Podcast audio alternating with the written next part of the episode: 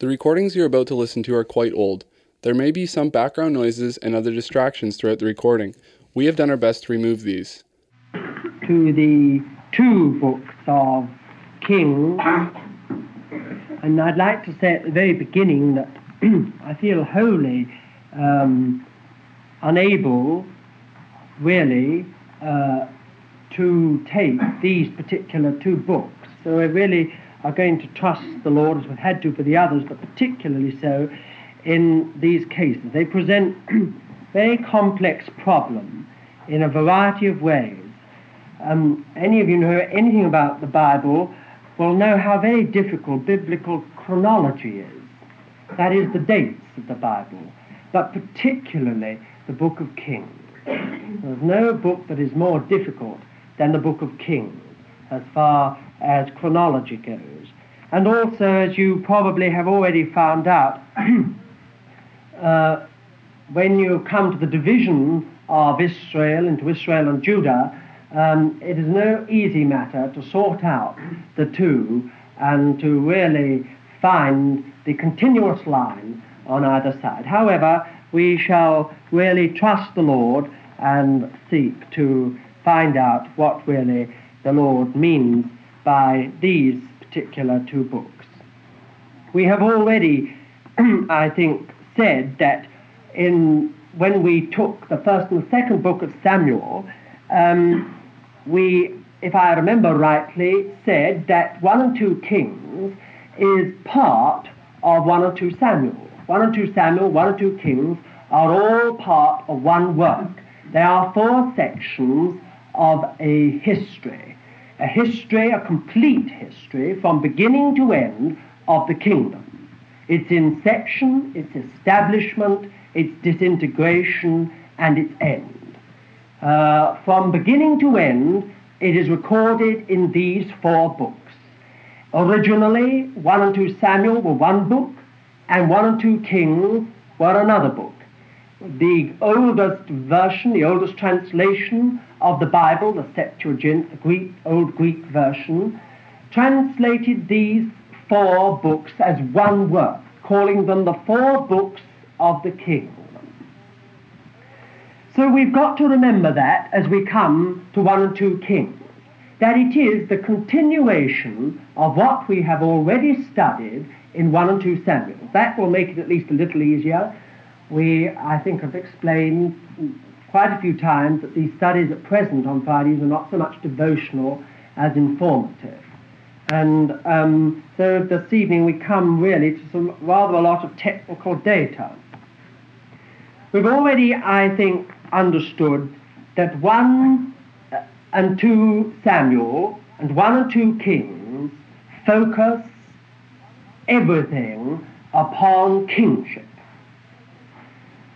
At the beginning of the first book of Samuel, we find the man who is going to bring in the kingdom, Samuel.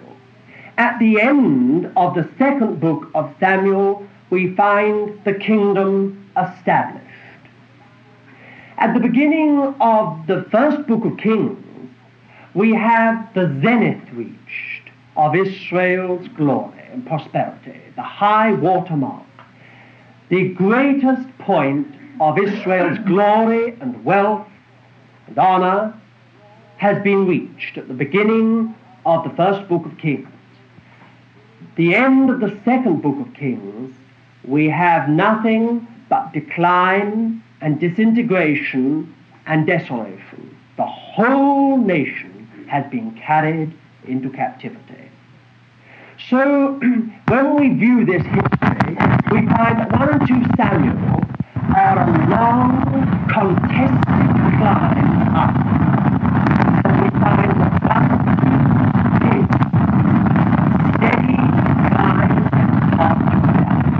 All that's been fought for, all that's been bitterly and painfully is thrown away step by step in the two books. One we find God taking hold of a man like Samuel, a man like David, and bringing in a new era into this. Then we find in Kings that Solomon, even though the climax of the whole thing finds those away, slowly but surely everything starts into decline, which although there were successive revivals, and they are what we call on the Waiting Day revival, although there were successive revivals in two or three reigns, they never checked the downward decline, so that in the end, first Israel, the northern kingdom, went into captivity in Syria, completely to va- vanish completely off the record of history, and then later, 135 years later, Judah also goes into captivity. Jerusalem and the house of God and the promised land are razed to the ground, and everything has come to an Such is the history of these four books. It's a bird's eye view of a very large number of It is also a bird's eye view of a whole era in God's economy, what we call the kingdom of God. And everything to do with it, both in its inception and in its establishment, and then in the decline and disintegration and. Every part has something and something to reveal to us about this whole question of kingship and the kingdom of God. The kind of man that God makes king, the kind of man who God qualifies and constitutes not only to come to the throne, but to stay on the throne, and the kind of kingdom which God must have, the moral character of his kingdom, the essential moral character of his people. This really is all that we find in these four books. I think you will agree with me that we see slowly but surely through history, and I think we shall have to take possibly a whole evening when we've come to the end of these historical books to draw a diagram and explain it all. I know it, gives us a background about the Testament. We read it, we've got a background to understand these things. How slowly but surely each movement of God is a kind of move forward to a certain point. Often you find to be succeeded by an end only to be succeeded by an even greater forward movement. And something else is achieved in God's purpose. Again, only to be succeeded by an end back. And then an even greater move forward to a higher peak. And something else is gained. This is the unfolding revelation of God. First of all, you have a man like Noah, a certain point is reached, a rather general point, in some ways a rather uh, impersonal point. Nevertheless, it's a very definite point is reached in God's revelation. Then you have a man like Abraham, and something very much more definite and particular comes into view. Then you have a man like Moses and a people at the Passover and the Exodus, and something even more particular comes into view. Then later on you have the, the revelation of God's dwelling place, and something else comes. All these are succeeded, as you know, by faith by an end, by a decline, only to be suddenly, by the Spirit of God, carried forward again to an even greater. For instance, after that, we find people go right over into the land and possess the land, only to be followed by a period of decline. Then again, we suddenly find God unfolds his whole purpose concerning the king and David. And David is followed by Saul the very depth or climate of biblical revelation in the Old Testament has been reached. Solomon is the, the full day splendor of the sun. Everything has reached its fullest most glorious, most wealthy, most prosperous point in biblical history. There was never a day like the day of it is always referred back to as Solomon in all his glory, even the Lord remembered him being the very zenith and prime of all we call glory and wealth. after Solomon, it's a story, as you of decline. But when we come to the book of Chronicles, the two books of Chronicles, we shall find that suddenly history ends with the last book of Kings. Now, why should it end there? Because after all, scriptural, biblical history goes right the way on from there to Nehemiah, to Malachi, and on to John the Baptist. Why does the writer of this history, tracing it all through, stop with the captivity and the end? And why does the writer of the, book, the two books of Chronicles go right back to Adam and then trace the whole history parallel with this history again? Because when we come to Solomon, we have reached the very heart of biblical revelation. You have absolutely reached the very heart of the matter, the root of the. There is nothing more to be revealed as far as the Old Testament is concerned. It is only then a question of restoring what has been revealed and holding to what has been revealed. Now, what is it that Solomon really uh, symbolizes? Solomon, you know as well as I do, brings in, and his whole, the whole meaning of his life is the temple of God. When you have got to that point, you have reached the complete heart all the redemption of God, all the covenant of God, all the law of God, everything to do with God's desire and so on is all summed up in an eternal habitation. Now, this is what the temple is as over against the tabernacle.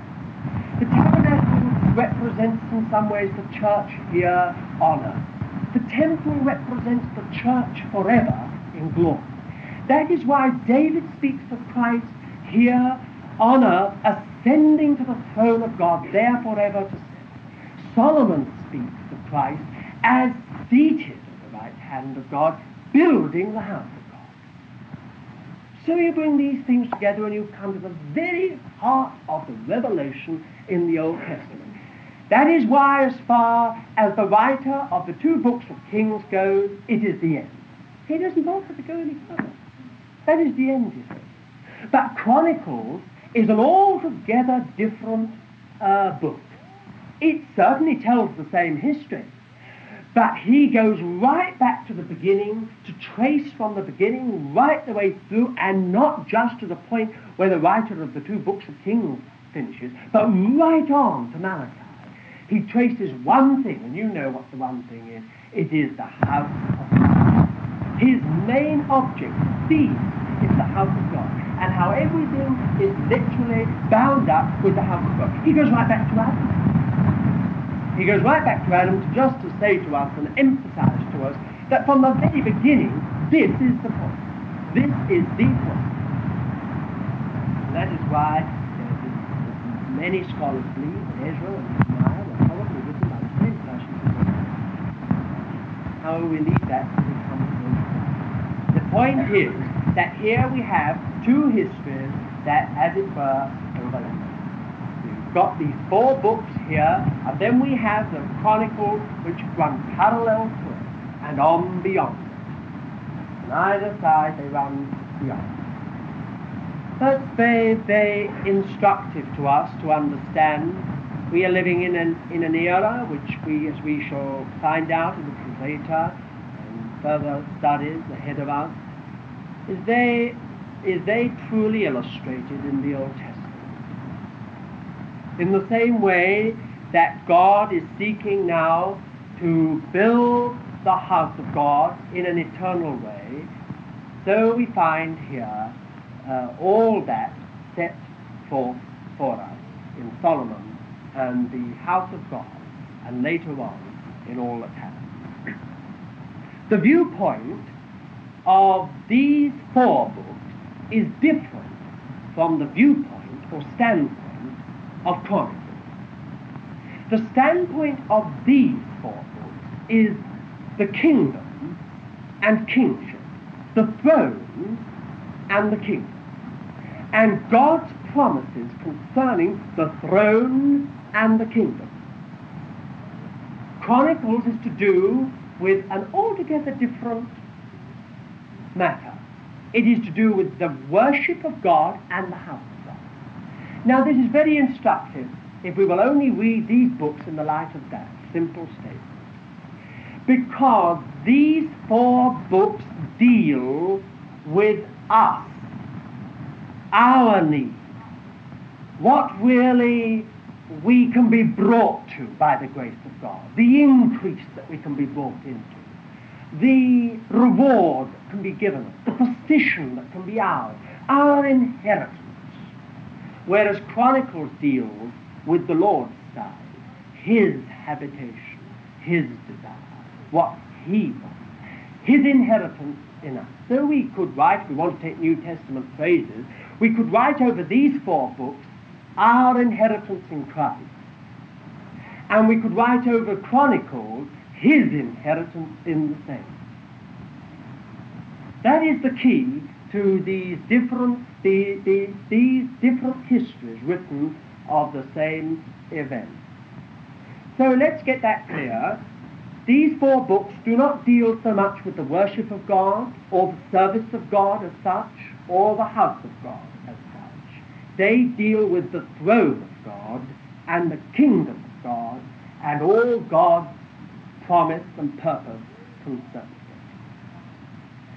Now, what do we know about the authorship of these two books?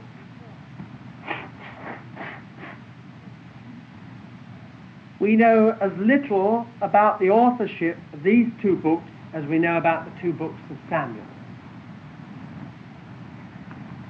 It's obviously a compilation of many quite ancient documents. If you'd like to look um, at the facts for that, let's look at them. 1 Kings 11 and verse 41.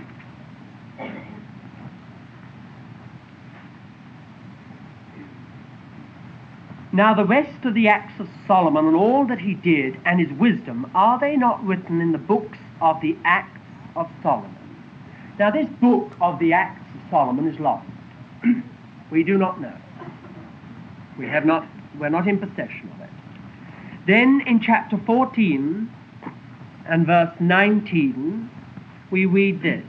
And the rest of the acts of Jeroboam, how he warred and how he reigned, behold, they are written in the book of the Chronicles of the Kings of Israel. That is not the book of Chronicles we have. The book of the Chronicles of the Kings of Israel. Then in chapter 29, uh, I'm sorry, verse 29, now the rest of the acts of Rehoboam and all that he did, are they not written in the book of the Chronicles of the Kings of Judah? That is something else we're not in possession of. Those were royal annals. Now, if we turn over to Chronicles, 2 Chronicles, 2 Chronicles chapter 9, verse 29. Now, the rest of the acts of Solomon, first and last, are they not written in the history of Nathan the prophet, and in the prophecy of Ahijah the Shilonite, and the visions of Edo or Iddo the seer concerning Jeroboam the son of Nebat? Now let's look at chapter 12 and verse 15. Now the acts of Rehoboam, first and last, are they not written in the histories of Shemaiah the prophet and of Iddo the seer after the manner of genealogies? And then, if we look at 13 and verse 22, and the rest of the acts of Abijah and his ways and his sayings are written in the commentary of the prophet Iddo. So we could go on. It is quite clear that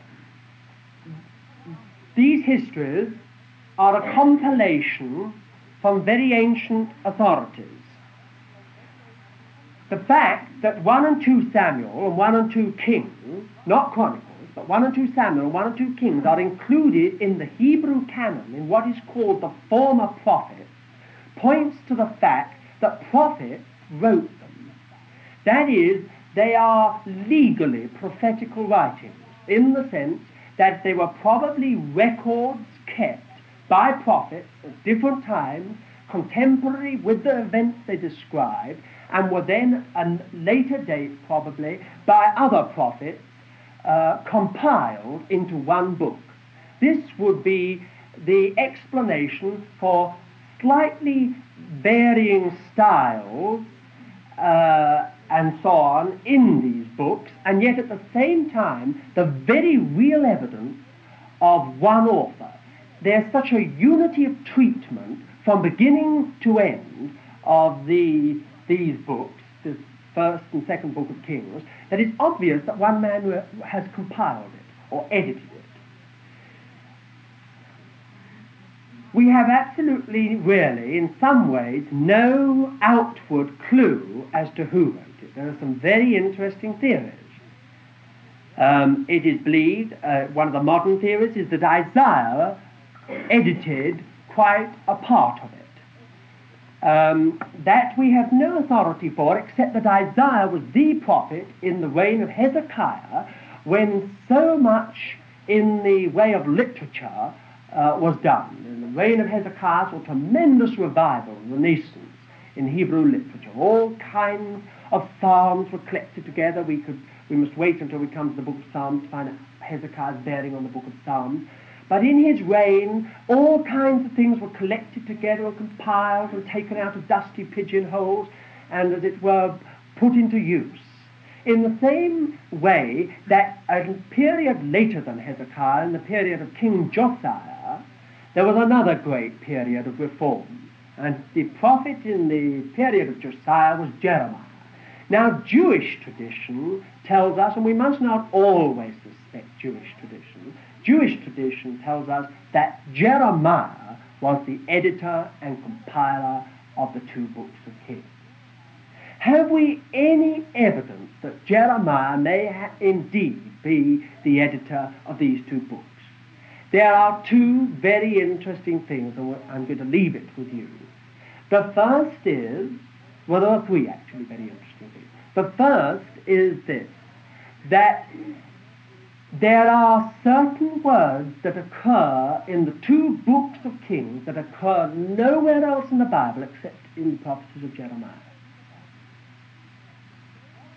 Secondly, why is Jeremiah never mentioned in the two books of Kings when he played a vital part in the reign of the last four kings recorded? Now, there are some men constituted so by God who can speak of themselves as Paul did and it not be the least bit distasteful. There are other men of God so constituted of God that they cannot mention themselves. And it is utterly and wholly in keeping with the character and personality of Jeremiah, if you know anything about him from his prophecies or his lamentations, to be a man who would not dream of bringing himself into view in that way. It is interesting that when he played such a big role in the reign of the last four kings, he's not even mentioned. It seems a, a, a, a tremendous thing, so great that critical scholars of the word have suggested that Jeremiah is a forgery altogether. Jeremiah never existed, so they said a hundred years ago. Because if he did, why is he not mentioned in the books of Kings? But it may well be that Jeremiah edited the books of Kings and wrote his own contribution, which would have been the last four reigns in which he lived and was the prophet, and therefore kept himself right out of view in those records. Now, there's a very interesting thing. The third thing is this that these two books could not have been compiled in their present form before the year 586 because they actually record the deportation into captivity in Babylon, which happened in the year 586. And secondly, they must have been written before the return because there is not so much as a suggestion that there was any thought of ever returning to the land. The return to the land took place, the first part of it, took place in 536. So, again, we know from Jeremiah's own prophecies that he was carried into captivity with those that were deported. And it may well have been that Jeremiah wrote this or compiled it together by his faithful uh, scribe Baruch. He got him under his direction to scribe the whole thing, bring it together and scribe it. And so we've got the two books of Kings written actually or compiled in the uh, captivity in Babylon. I think that gives us at least some idea of really um, the difficulties over authorship. There is no clear indication as to who is an author except that it is edited. It is a compilation. Uh, there may be quite a lot of interesting speculation concerning Jeremiah. It covers a period of 425 years. 40 years of the United Kingdom, and then something like 300 years of the divided kingdom, and then about 130 years for the kingdom of Judah. That is, this book, first of all, speaks to us of the uh, Israel's reaching its great high water mark in the reign of Solomon, where its frontiers were never so great and so extended, its empire so firm and secure. Then it carried us right through the terrible division into two nations, utterly antagonistic and, antagonistic and at war with each other. And then in 1720, approximately, when Israel ended forever, carried into captivity. Later, 135 years later, to be followed by Judah into Babylon. What is the key to the book? The key is, as we have already said, the same as to the two books of Samuel. That is kingship. That is the key, simply, to the book. It is one work, therefore the key is the same. But we want to investigate this just a little more deeply. One and two Samuel, one and two Kings is to one and two Samuel what Judges is to Joshua. Now, can you remember? I expect you can't. Um, what Judges was to Joshua? Can you throw your memory back to the studies we took? And Joshua and Judges. Can you remember what Judges was to Joshua? Well, I will, I'll repeat something I believe we said then. Simply, we said this Joshua was the going over of the people of God into the land. In spite of weakness, in spite of failure, in spite of breakdown, they clave to the Lord. And as they cleaved to the Lord, you remember what happened? The land was possessed and inherited. And the book of Joshua is a book of conflict and warfare, but of establishment, of inheritance, of inheritance, of overcoming. But what is Judges? There were two or three significant little phrases, you remember, which we picked out in the book of Joshua, which just simply said that they left such and such in the land. They were not able to drive out so and so. These inhabitants had chariots of iron and were too strong to be dealt with, so they left them. That city was left in its entirety. The Gibeonites, by deceitfulness, made an alliance with them, and so they left them. Do you remember those things? Now, what was Judges? Judges began on that very note of all those particular tribes and peoples that were left alive, they became the source of Israel's misery. So that those that were left small in number grew until they actually overcame the children of God and once again defeated them on their own ground. Now, what Judges is to Joshua, 1 and 2 Samuel is to 1 and 2 Samuel. 1 and 2 Kings is to 1 and 2 Samuel. 1 and 2 Samuel speaks to us of the possession of the kingdom. It speaks to us of the bitter odds that were against God's man ever coming to God's throne. But it speaks to us, in spite of his failure, faithfully portrayed, and his breakdown, and his weakness, because he clave to the Lord, he came to the throne of God and the kingdom was established. One and two Kings takes every point of weakness and failure only touched upon in one or two Samuels and shows how centuries later they developed and grew into the very things that smashed the people of God. Now we're going, we shall see that in a moment. This is a warning. We have this evening, the study, I'm afraid, is technical. We can't make any apology for it, it is. But let us learn a lesson or two from this. The, the small things that we leave unconquered, undealt with, unsettled, whatever they are in our lives, will be the things that left will silently, hiddenly grow and grow and grow until before we know where we are, they will be our undoing. Now, believe me, this can happen in our relationships in every way. It can be a small sin, a besetting sin, which is not brought to the cross.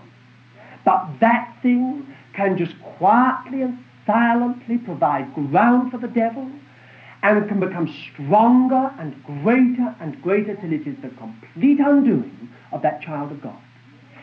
It can be just simply that you are not going the whole way with the Lord. We don't call that sin. We just simply say that we're not going to go the whole way with the Lord. We don't put it even like that. We don't admit that kind of thing, but inwardly we know we're not going to go the whole way with the Lord. Others can go quite a way, but we are not going to go the whole way. We are not going to have all our money the Lord's. We're not going to uh, acknowledge that our body is the Lord's. We're not going to acknowledge that our time is the Lord's. We're going to uh, be Christians, be children of God, go on, we think, with the Lord, but we're not going to go so far that where we stop, the point at which we stop, will be the point of failure. It might be something we have not seen. We have not seen it because we don't want to see it. I heard a very interesting little illustration the other day, which is a true one, of a Chinese brother who came to this country some, quite some years ago and was given a microscope and he was thrilled. I don't know, I'm told it's a true story. I just give it as, as I read it. He was thrilled with the microscope and took it back to China. And everything he could, he put under the microscope. He was so thrilled. For him, one of the greatest gifts that's ever given. Until one day, he put a grain of rice under. And to his horror, he found all the little And he smashed microscope there. And he said,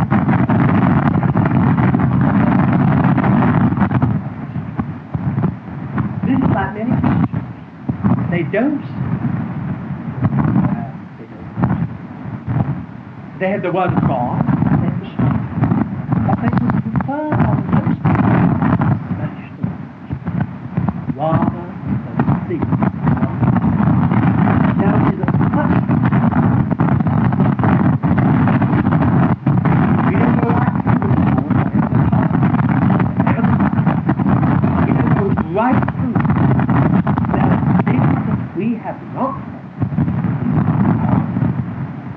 So it is in this whole question they show to us how small things left unattended but many things to be undone. Solomon did not so much as not do He did everything the Lord ever required. That's why he's in the Word. He did everything the Lord ever required part of it. But it was what Solomon did extra that was his own. He never left one thing undone. That's why he could say that he walked in the ways of the Lord. He did everything. But it was what he did extra. All the things extra that he packed on. all the other things that he brought in with the worship of the Lord in his later life that was his undoing. And so we have to learn these simple things.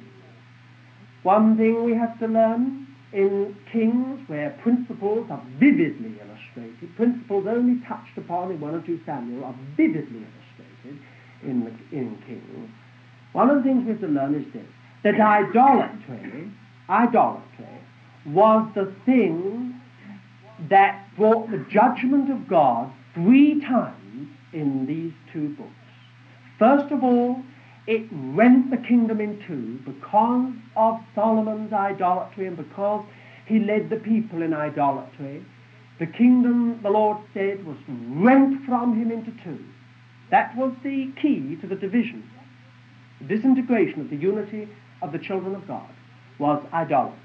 And secondly, Israel's going into captivity into Assyria, the northern kingdom, was due to the terrible idolatry of the northern kingdom. And the prophets, Elijah and Elisha and Hosea and many others labored to point out to the people that their idolatry was going to end in the most terrible judgment. But they would not listen. And although once or twice it looked as though things were going to uh, be restored and checked, no, it just slowly went down until at last the terrible judgment of God fell upon them and they're no more in history. No more. And Judah, whilst there were two or three big revivals in Judah, which were, there were never any revivals in the north, northern kingdom. In Judah there were revivals, yet in spite of that, still they compromised and had a mixed religion. And in the end, that ended in their carrying away into Babylon. So there are three judgments on idolatry in these two books. And idolatry is not so old-fashioned a sin as sometimes we think. Idolatry we can find in our own hearts. All idolatry is, is sharing the Lord with other interests. That's all. Just sharing the Lord with other interests. That is idolatry. Covetousness, says the New Testament, which is idolatry. What is covetousness? It is so longing for something, so wanting something, so wishing to possess it, that it is obvious there are divided interests in your heart. Instead of being so bound up with the Lord, there are other things you would like with the Lord. That's idolatry. And idolatry is the one thing that the Lord will not abide. We were not built for idolatry. We were built in God's constitution of us to be people of a single eye. And we can only be happy when we're single eyed, when we're one person, one person. We can be happy. People who have these different conflicting loyalties are always torn, restless, and unhappy people. So we have to learn that also from this book. There's so much that we learn. I want you also to notice Deuteronomy, if you will turn to Deuteronomy.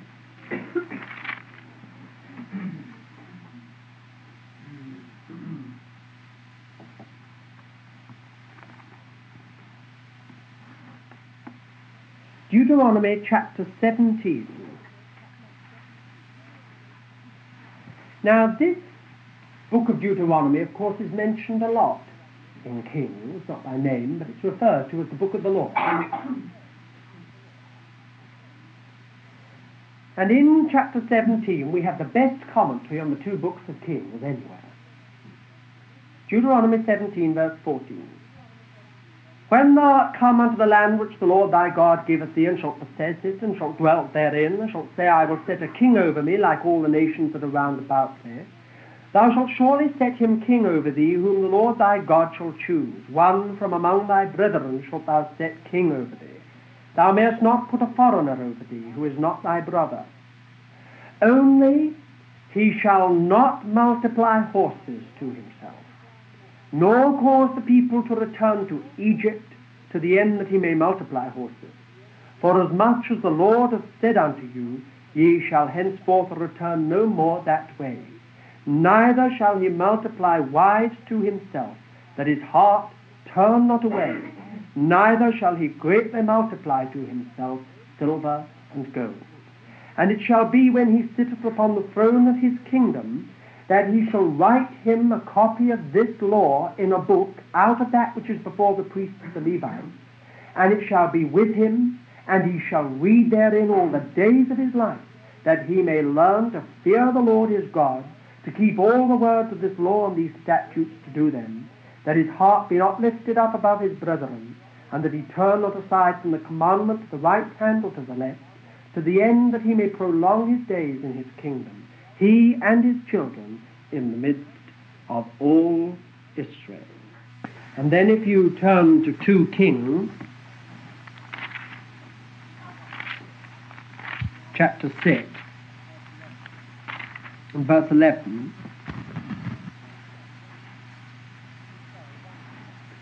I'm sorry, 1 Kings, sorry. 1 Kings 6, verse 11. The word of the Lord came to Solomon, saying, Concerning this house which thou art building, if thou wilt walk in my statutes and execute mine ordinances and keep all my commandments to walk in them, then will I establish my word with thee which I spake unto David thy father, and I will dwell among the children of Israel, and will not forsake my people Israel. And then in chapter 9,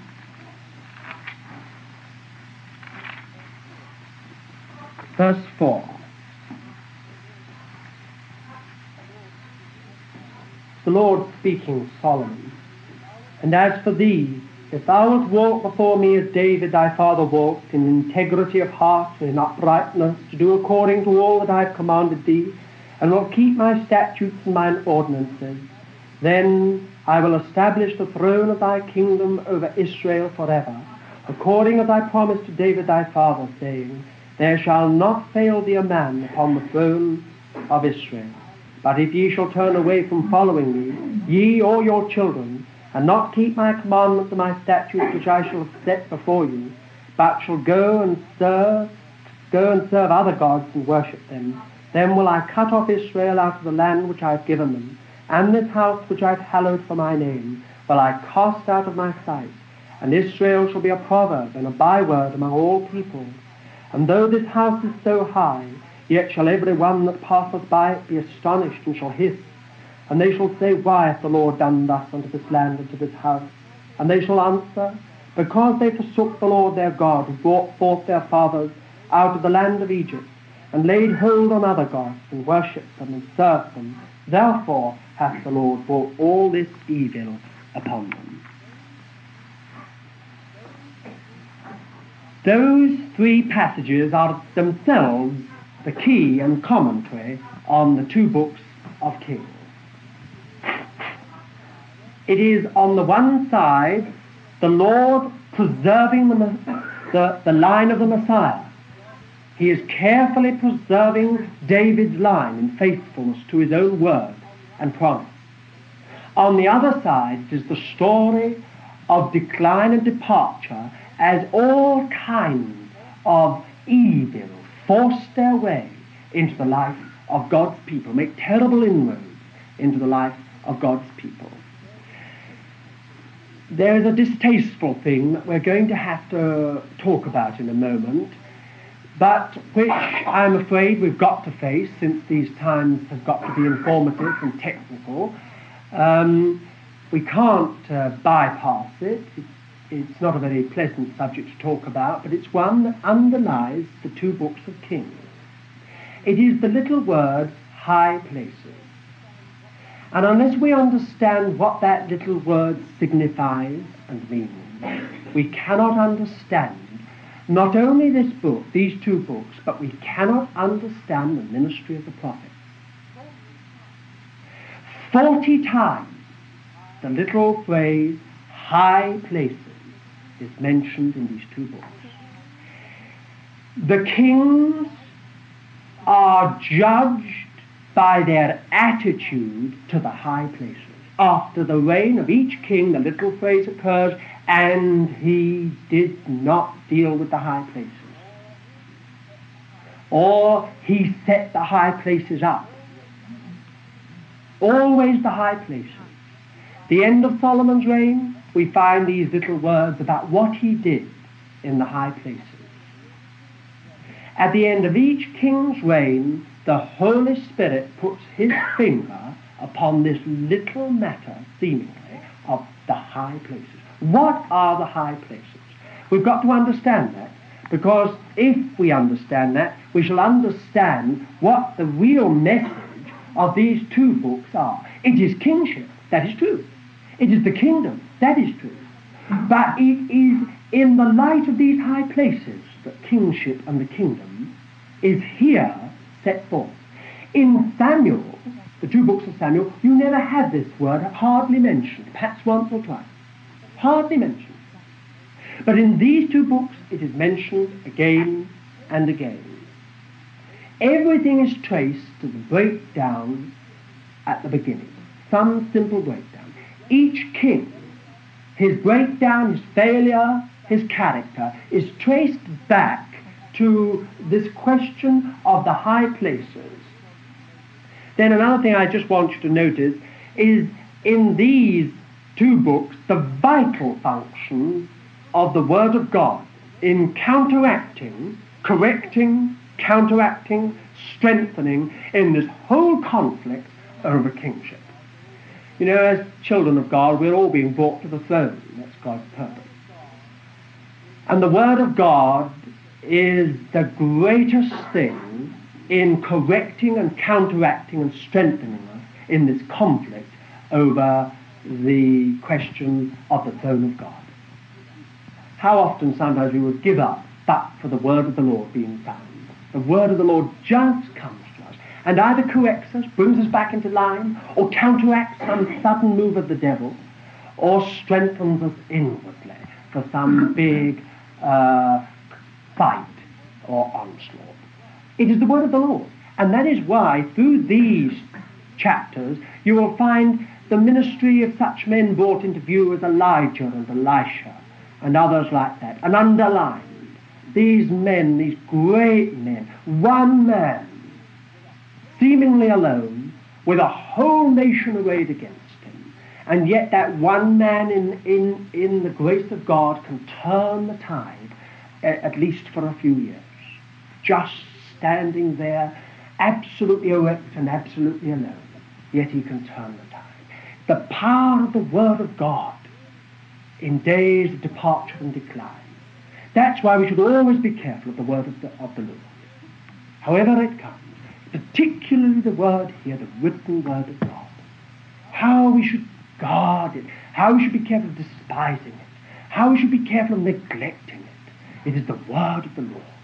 And the word of the Lord can come to us if we'll only search the word of the Lord and search for the word of the Lord. We shall find it and it will correct us, and it will counteract other influences, and it will strengthen us.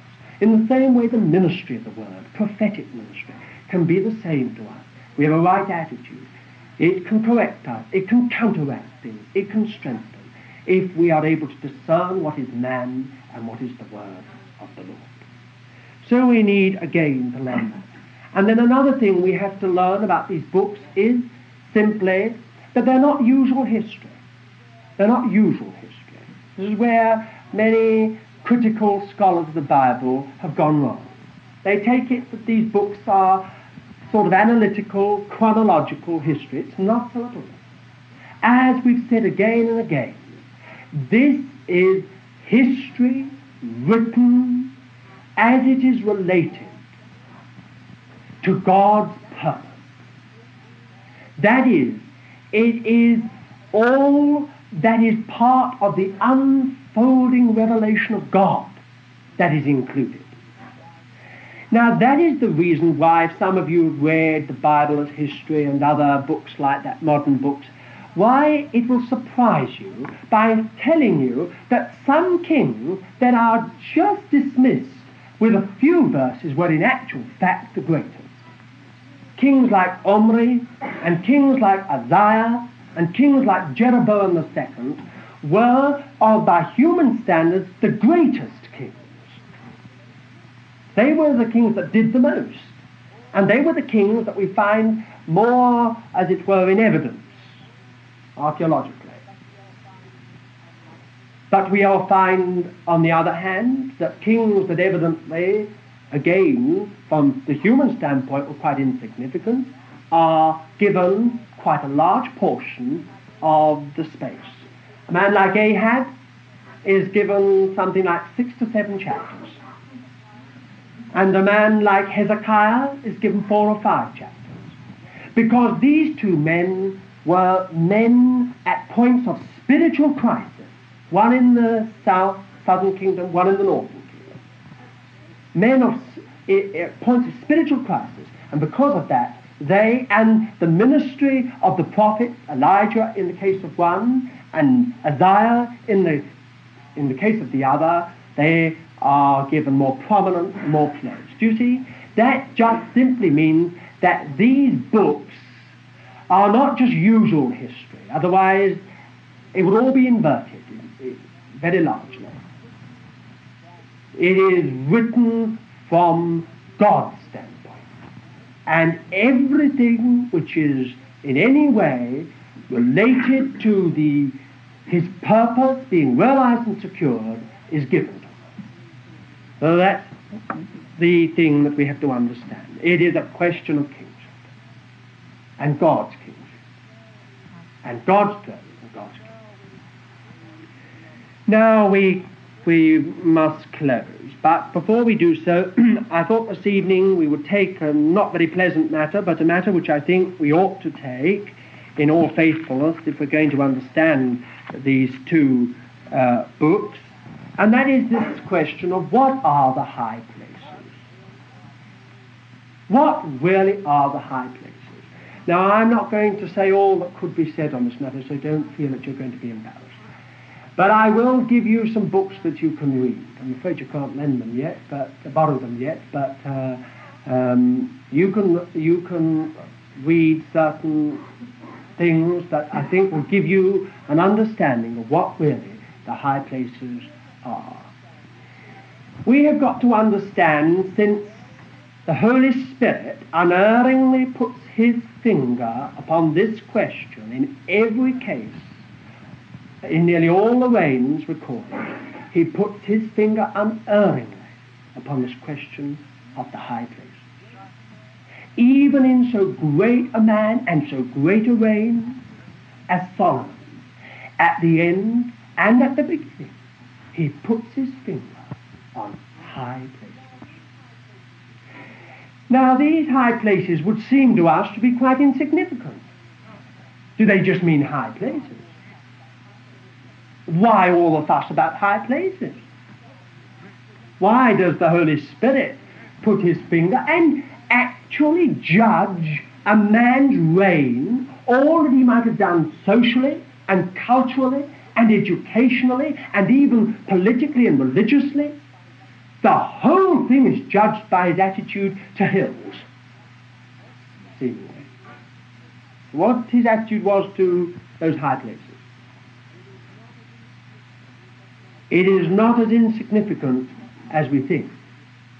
We've got to understand the significance of those high places because the Holy Spirit tells us that those high places are the focal point of disintegration, disobedience, and division. In every case, it is the high places that in the end bring about the decline. Now, what are those high places? In the Old Testament, the prophets were very fond of bringing all the Canaanite deities, male deities, together under one name, and they called them Baal. In very few cases have they bothered to give us the actual name of the deity, such as in the case of Dagon, and uh, once or twice in other cases. But generally, we are just told Baal. Baal.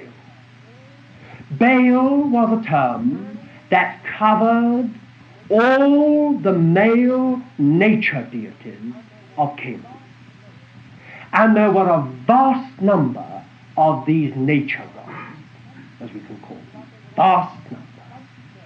But they were all lumped together as far as the prophets of God were concerned under the one uh, term, Baal. At one point, it got so bad in the history of Israel that they began to call their children, uh, the Lord's people began to call their children a combination uh, with the name Baal. So that Gideon was called Jerubbaal. And Ishbosheth is really Ishbaal. And Mephibosheth was Meribbaal.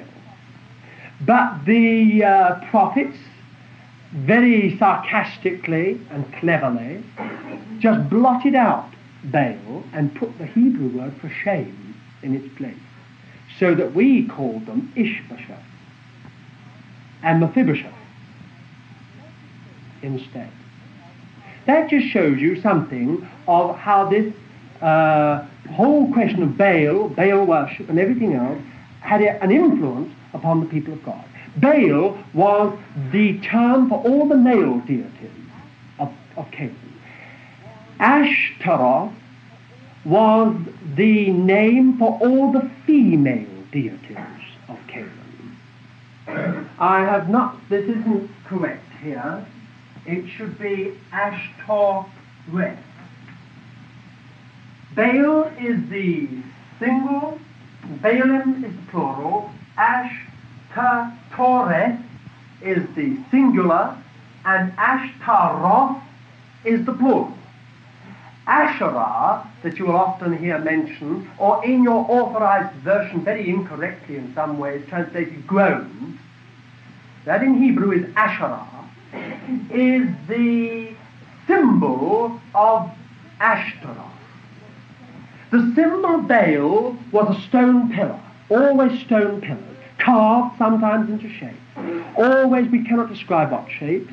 You must find that out yourself. But always describe uh, shaped in certain ways, certain symbols, certain figures. That was the symbol of Baal or the Baal. Ashtaroth was always wooden pillars, sometimes carved, sometimes just trees.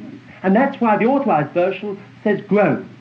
Because there, under those trees, Ash, Ashtaroth was, was worshipped.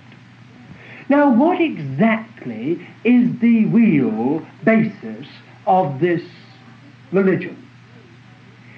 It was built simply, it was one of the more gross cults of the Middle East. It was built very simply on a very simple principle the mystery of fertility. The mystery of fertility in man, in beast, and in soil. They saw that there was a cycle birth, marriage, death.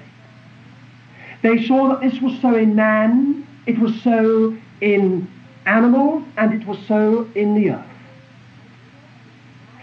And they, a certain idea became, which was very prevalent, very common in the whole of the Middle East, was that by acting out this marriage, you could keep the cycle of life working and going. So consequently, they believed in what they called the divine marriage of Baal and Ashtoreth. The marriage of El, the chief of the deities of, the, of Baal, and of Ashtoreth. And the way that they celebrated it was simply by acting out the marriage in fact. And that necessitated companies of men and women dedicated to Baal or to Ashtoreth, priests and priestesses. Many temples, they were not of the, of the age of 12. In many, many cases, in Phoenicia particularly, all the priests and all the priestesses were under the age of 12. This is one of the practices, if you read things as they are by Amy Carmichael, that has been carried on to this day in Hinduism, although it's now uh, supposed to be uh, suppressed. They believed then that by having these priests and priestesses wholly dedicated to these deities, you could actually help the cycle of life uh, keep it going by paying a visit to the shrine or the groves or the high places, as they're called, and acting out something. In other words, I won't say anything more for the sake of embarrassment, really it was religious prostitution, both male and female religious prostitution. It went far, far further than just that. In many cases, it necessitated human sacrifice, and particularly child sacrifice, so that parents would take their little newborn babes and actually offer them up to be burnt alive. It was the most terrible, terrible of religion, a cult of sensuality. And the high places were scenes of terrible depravity. Now it was that that the prophet spoke so vehemently against.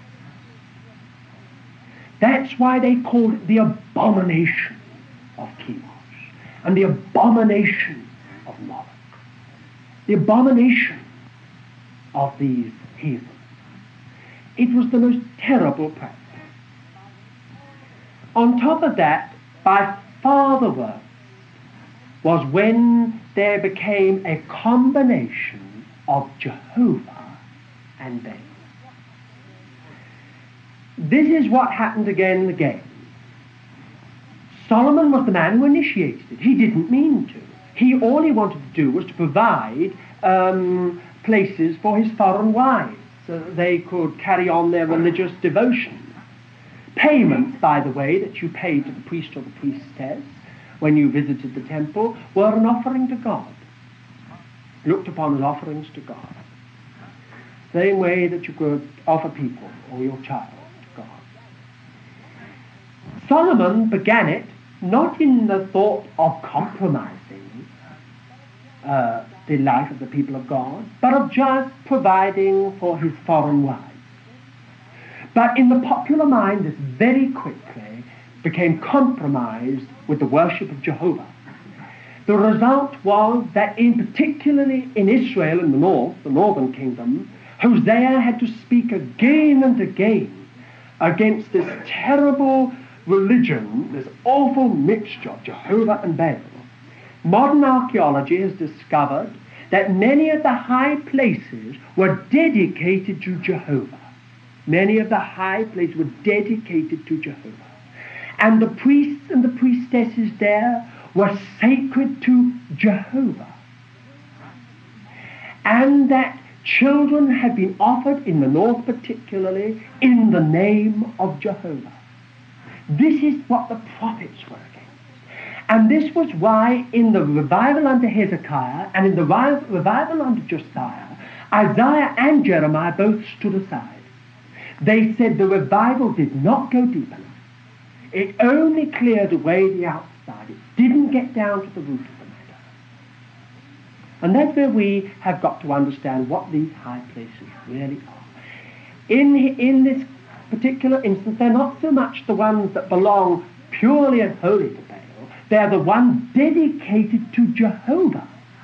And everything enacted in them, done there, was in the name of Jehovah. Everything. Consequently, I think you can begin to see how um, this thing is the thing the Holy Spirit puts his finger on all the way through. Archaeologists have discovered in excavations of some of these high places that Jehovah was never given an idol. They never made him an idol. Although Baal and El and the others had idols and so on, they never did. The, but this will show you how far it got. They gave Jehovah a wife. And they have discovered many little mother goddesses in, in those high places dedicated to Jehovah. So that in the popular mind, in actual fact, Jehovah was just one of the many other nature gods in the nations round about. Only they looked upon Jehovah as their own particular God. And indeed, Ahaz and Ahab and others, uh, you remember Ahab married Je- Jezebel, who was a great devotee of Baal. Um, he just looked upon Jehovah as a God, but inferior to the gods round about. Whenever an alliance was made between two nations, between Assyria and uh, the people of God, or between Babylon and the people of God, it all had to be done in the name of their God. It was looked upon as the God of the people of Israel and the God of the Assyrians making an alliance. And that is why the prophets spoke continually against alliances, because they were not just political. They meant the, that the Lord, Jehovah, was entering into alliance with so-called gods. And he was being put on the same level and footing as the other gods in the nations round about. This is the significance of the high places. And this was the moral cancer in both Israel and Judah. And it was the cancer which was never removed until God operated when he took them into captivity. When they returned from captivity, there was never again a high, high place in the land. That was the only way God could do it. He per-